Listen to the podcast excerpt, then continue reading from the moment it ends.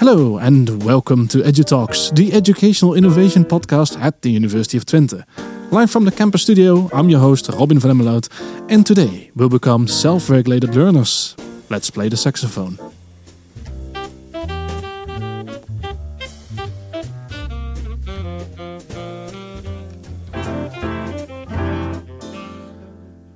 Ideally, we'd like our students to be responsible and in charge of their own education. At this university, one of those ways is through student-driven learning, where the student is in charge of their own learning path. Terminologies like student-centered learning, self-determination theory and self-regulated learning, they all relate to this grander scheme. But reality can be quite different, like empty lecture halls and lack of guidance. So where is this balance between student-driven and teacher-dependent learning? My guest today will try and answer this question. She's not just an expert, but recently became an assistant professor at the BMS faculty and also obtained her senior teaching qualification. Let's welcome Dr. Alieke van Dijk. Welcome. Thank you. All these warm welcomes here. Always nice. Yeah. So, all of this at once, assistant professor, SUTQ, and a bit related to this topic, right? Yeah, it was a coincidence that it was only 1 week. Mm-hmm. But I indeed finished my SUTQ a couple of weeks ago on the topic of student-driven learning. Mm-hmm. And it's actually a recent interest of mine of a couple of years back. I changed my research focus to self-regulation in the beginning for elementary school students. But for my own experience as a teacher, I also noticed that our own students here at the university could also profit from a little bit more attention, should we call it, to student-driven learning and how to shape it for them. And that's funny how you mentioned the elementary school and university. They seem quite different. Some are toddlers and some are adult toddlers. But what's the connection there? Well, we are talking about student-driven learning from a perspective that we should start early on. So often we refer to elementary school age, maybe even starting from the age of 6 to help students, help children at that age to become more self-driven, both, of course, in daily tasks, but also in their learning. So there's a lot of attention towards self-regulation, student-driven learning in that context. And that's also how I rolled into that context of research, which is still also a very big interest of mine. But what I noticed in our own education is that we have quite high expectations from our own students also here at the University of Twente. And that we also have a vision that embraces student-driven learning as this is what we want to teach our students to become, more independent on determining what to learn, how to learn, when. But that when I look at what we actually ask of our students, but also what we expect from them, that doesn't always match with what they are able to do or what they are aware themselves that they should be able to do. So I experienced a mismatch, and I also saw that in student communication via student evaluations, that they always also feel that, not always, but also feel that mismatch. And I was just looking at your LinkedIn. I saw you have a history in sociology and psychology. Does this also relate to the interest in that? Maybe. I started with sociology. Because I'm very interested in how people behave, not only individually, but also in groups. Mm. But when I was studying sociology, I missed the individual perspective on what does an individual move and why do they act the way they do. So what drives them individually. And it's not always easy to determine the best, well, let's keep it in education, for example, the best educational approach to an individual when we are always looking at an average student, and there's no such thing, if you ask me. So, so that's why I switched to more a psychological viewpoint. Yeah, exactly. And now we're at the point of looking at self-regulated, student-driven learning. You took it as a part of your SUTQ in the research. What sort of approach did you take in that? Yeah, the SUTQ was a magnificent chance for me to focus on my own teaching, of course, so do research within the context of my own teaching. Mm-hmm. And what I focused on is, as part of, or what could be part of student-driven learning, is how to engage students in the assessment. So how can we engage them in the learning objectives that they have within a course, and what they in the end should be able to show us that they have achieved these learning objectives. So what I was interested in is how can we bridge the gap between what we want them to show us and also how can they be more engaged in this process by themselves, and not only in the end when they have the deadline for their assessment, but for already from the start, from the course, so that they are aware of this is what I'm going to learn, these are my opportunities, this is what I can take out of this process. So that's not only about the end product, but also about the process itself. And the perspective that I took is to engage them in the formulation of the assessment criteria already from the beginning on, so that they have the opportunity to look deeper into the learning objectives. So what am I going to learn in this course, but also in what way would I like to show my knowledge or my skills, and what would I like to show? So what do I think is relevant to show this knowledge or skills? So it's pretty much like student-driven to an extreme. Like you even get to decide how you'll showcase what you've done. Yeah, in that sense, it's to an extreme because they are involved in what they will be graded upon. Mm-hmm. But I made it a little less extreme by making sure that, of course, the teachers that are responsible for making sure that the learning objectives in the end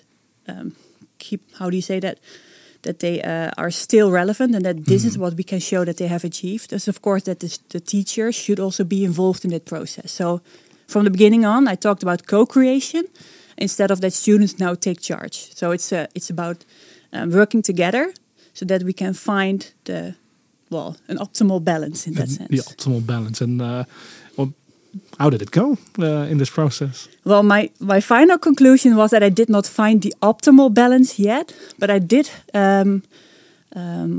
What I found during the process is that students enjoyed being involved in this process. In the beginning, they also found it a bit scary, maybe. Why do you ask me? I would like to hear from you what I need to do to get a good grade. But at a certain point, this changed a bit when I explained to them that I will still be end responsible, so I can still also take charge when necessary, but I do want to give them the room that I can give them. And I gave them some tools, some small assignments to help them in this process of formulating the criteria, so that it hopefully resulted for them in a stepwise approach instead of that they had to suddenly think of, okay, what should the end criteria be? And I think most of the responses were positive. They enjoyed these activities. They enjoyed thinking about it.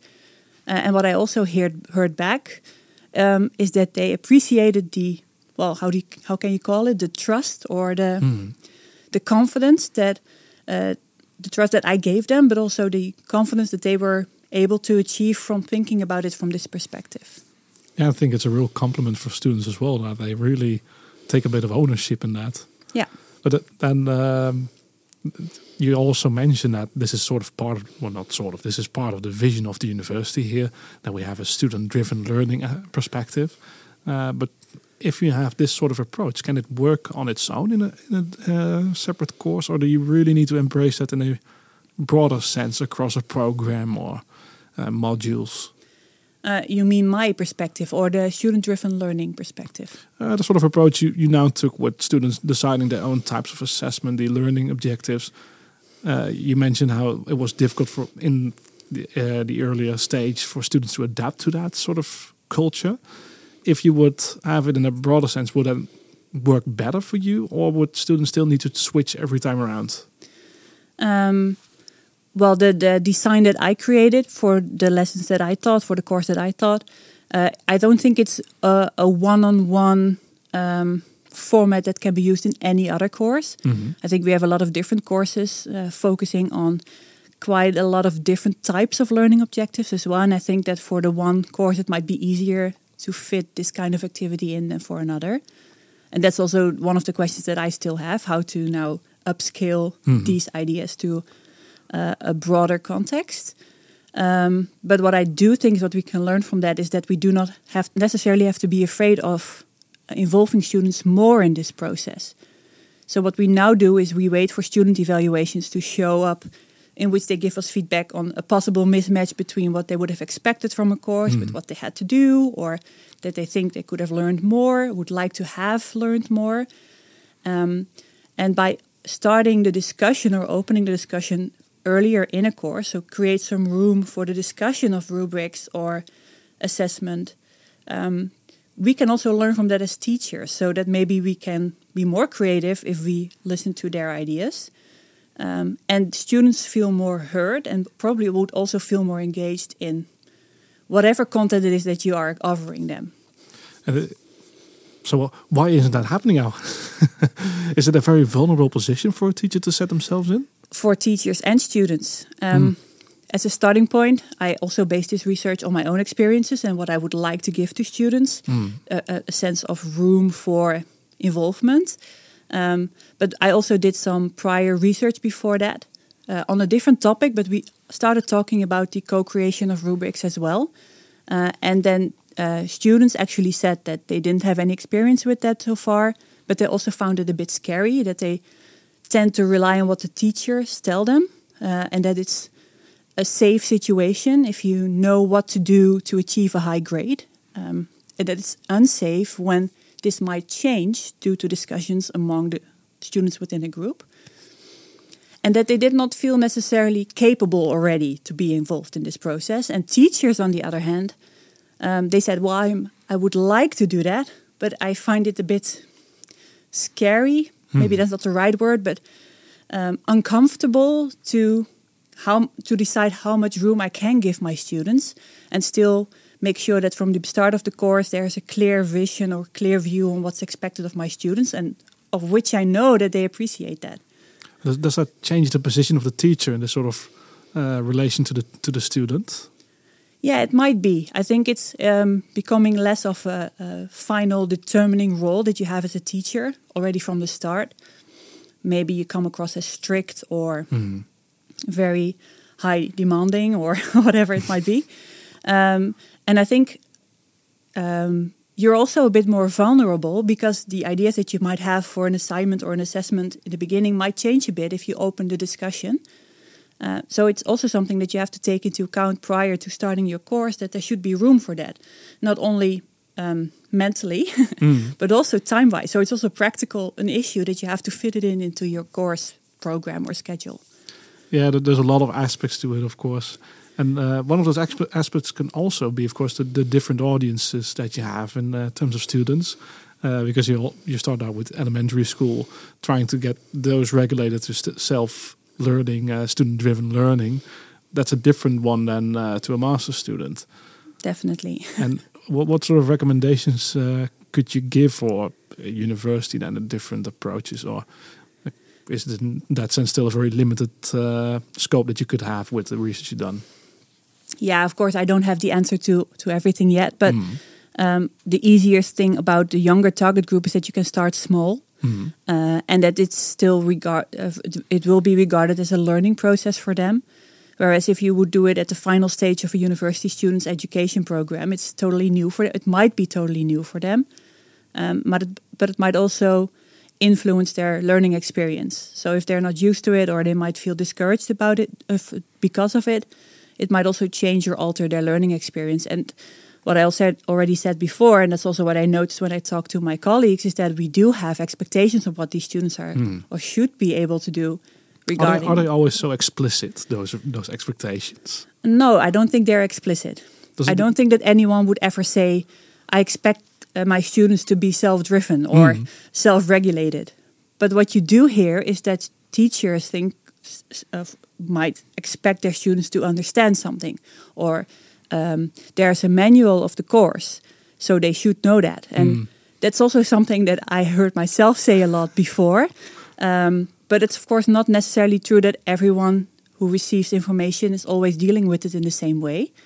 Especially if you're not expected to. So if you're not expected to know everything up front, then you might choose not to read it at all, or just wait a bit more or a bit longer before your teacher might tell you a bit more about it.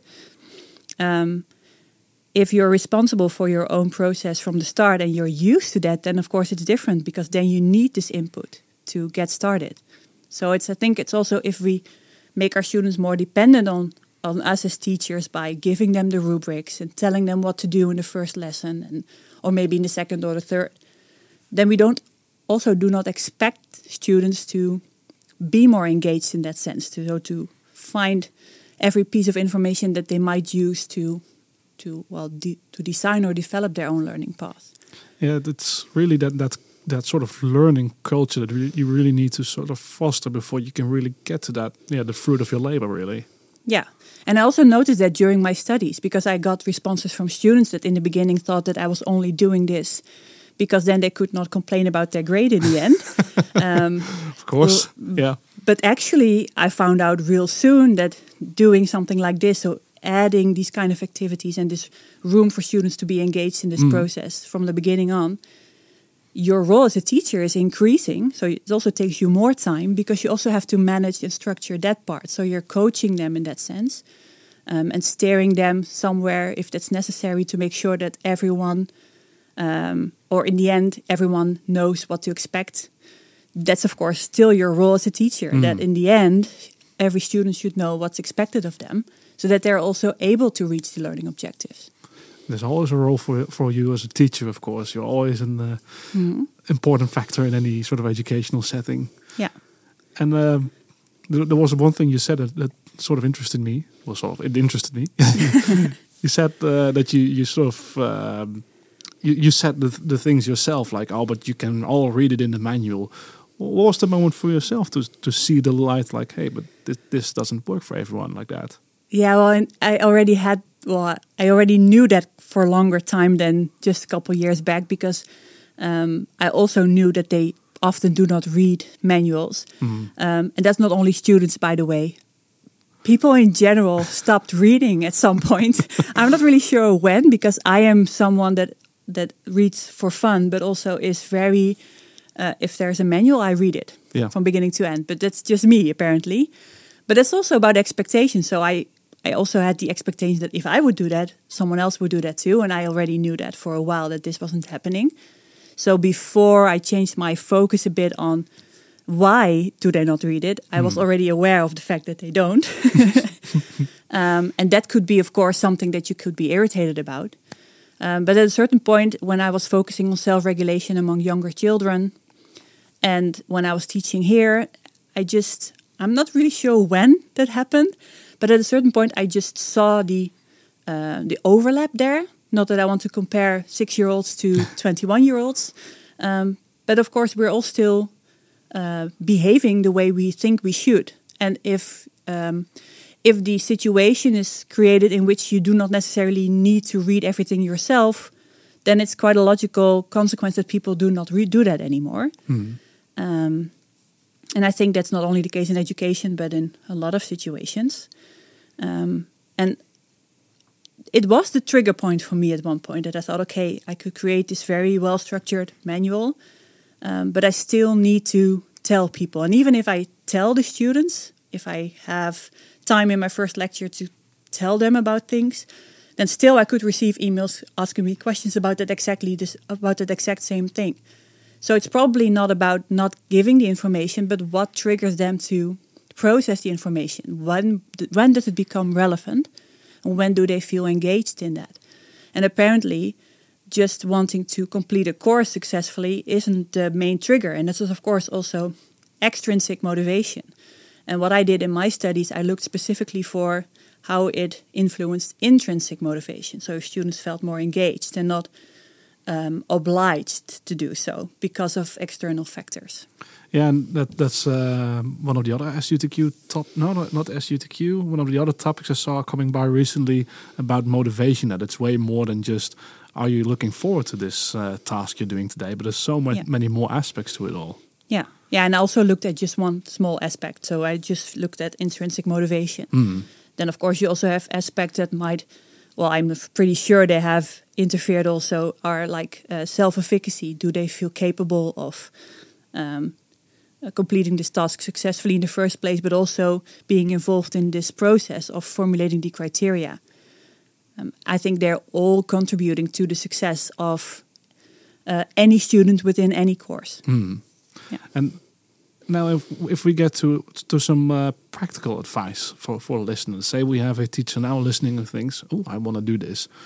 can you give a top 3 or the best practices of what you really should do when trying to stimulate student-driven learning? Oh, that's a good one. I would have liked to prepare this one. No. Well, the one thing is do not fear the open discussion. So even though you will have already set the objectives or even the criteria up front, it's always fine to open discussion, to let students tell you what they how they feel about it, what they think about it.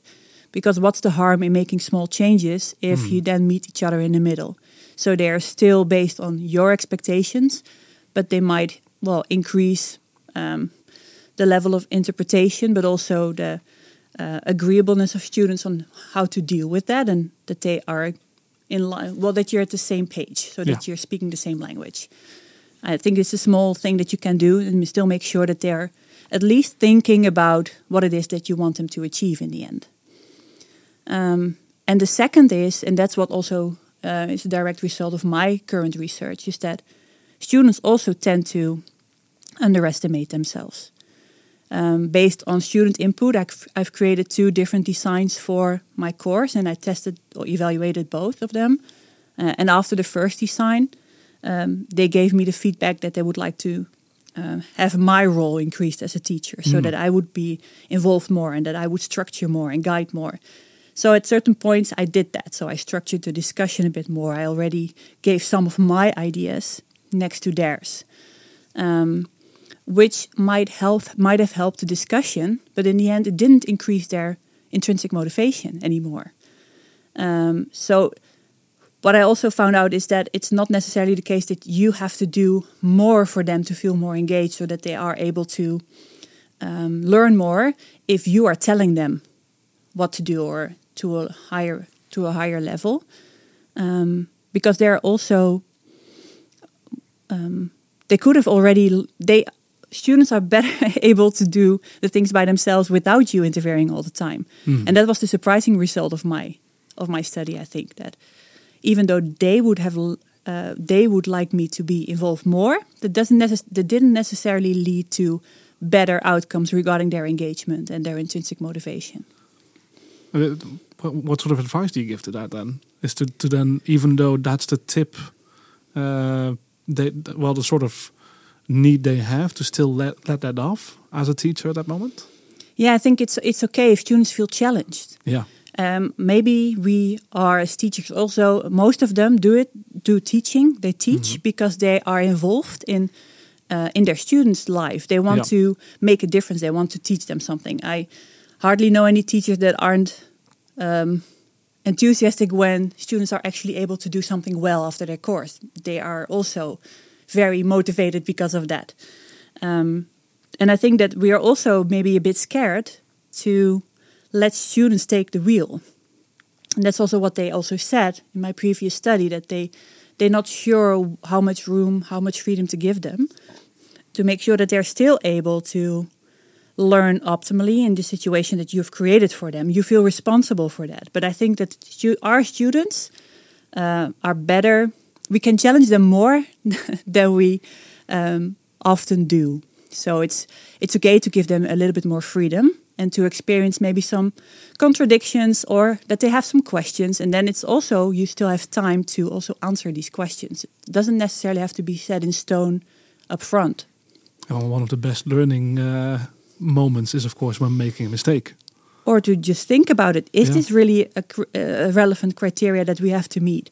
And if in the end the answer is no, that's also fine. It doesn't have to be on spot every time from the beginning. But our students are often also, of course, looking for that. They are trying to, what is referred in literature, to game the system. I want to fully understand what my teacher wants from me, so that I can get a good grade. So the best way to do that is to have me as a teacher tell them what to do, and then check, is this good enough? Is that good enough? And that's called gaming the system. Wow, that's another terminology that I wasn't aware of. Yeah, and it's something that is also quite often in student evaluations. I would have liked it if the teacher took more time to explain the rubrics, because I think I could have received a higher grade if they did. What would happen if we would just ask them to ask questions? Yeah, exactly. Turn it around. Yeah. Flipping the classroom in a different way for once. In a different way, yeah. So, now you've finished your SUTQ research, and say a colleague is starting today and wants to follow up on your research. What recommendations would you have for them? Yeah, well, I looked into one specific element of student-driven learning, and in this case it was about assessment criteria. I'm pretty sure there are a lot of different tools that we can use also to increase student-driven learning, or at least students' experiences in that. Mm-hmm. Besides the assessment itself, of course, the process during a course, there are a lot of different aspects of self-regulation that you can tackle, I think. One other aspect that I would also be interested in, and what might be an advice, is to look into the start of a course. That's also what I try to do by letting them think about the assessment criteria, so that they already had to fully understand the learning objectives from day one, more or less. But then we also talk about the process that they have to engage in to achieve these objectives, so to meet the criteria. Which is, of course, then a focus on the process. And often we expect students that if they are able to make proper planning, then this will be a good start, and then it will all work out. But what we also often see, and that's not only, by the way, for university students, it's again a much broader audience, is that creating a planning, that's very nice. You can create a very nice planning and then put it away and never look at it again. And then we're actually not referring to self-regulation anymore either. Then it's just an activity that you've completed, and that's it. So it's also about the process that students go through. And for my follow-up, I would like to see what happens when students are involved in the assessment criteria formulation. And if this then would lead to a different learning process than when they would not, for example. So if they would then make different choices or monitor their own progress in a different way. I'm not necessarily saying better, but maybe differently, so that they do not feel discouraged, but that they know what actions to take when something doesn't work out. But of course, that's also a very broad goal, a very big goal. Yeah, it could be a whole theme on its own, of course, and it is a theme on its own, or student regulated learning to dive into. But these aspects are very fascinating. Yeah, definitely. Yeah, and I think for you, you just got appointed to an assistant professor position. You finished your SUTQ, and you're going to be on maternity leave soon. So I hope many colleagues will be listening to this and following that up. Yeah, and I hope I can also follow it up myself after I come back. Yeah, it will be wonderful to see any follow-up on that as well, on this topic. And I think with that, we're going to a closure of today's episode. Thank you, first of all, Alieke, for joining me. Yeah, you're welcome. Yeah. And thanks to all at home or wherever you're listening for listening.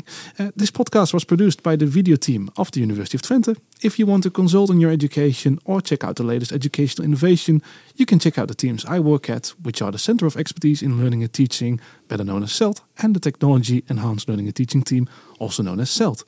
If you want to be part of an episode or have any other comments, feel free to reach out to us. You can reach us at edutalks@utente.nl. And until next time, I wish you a very good day.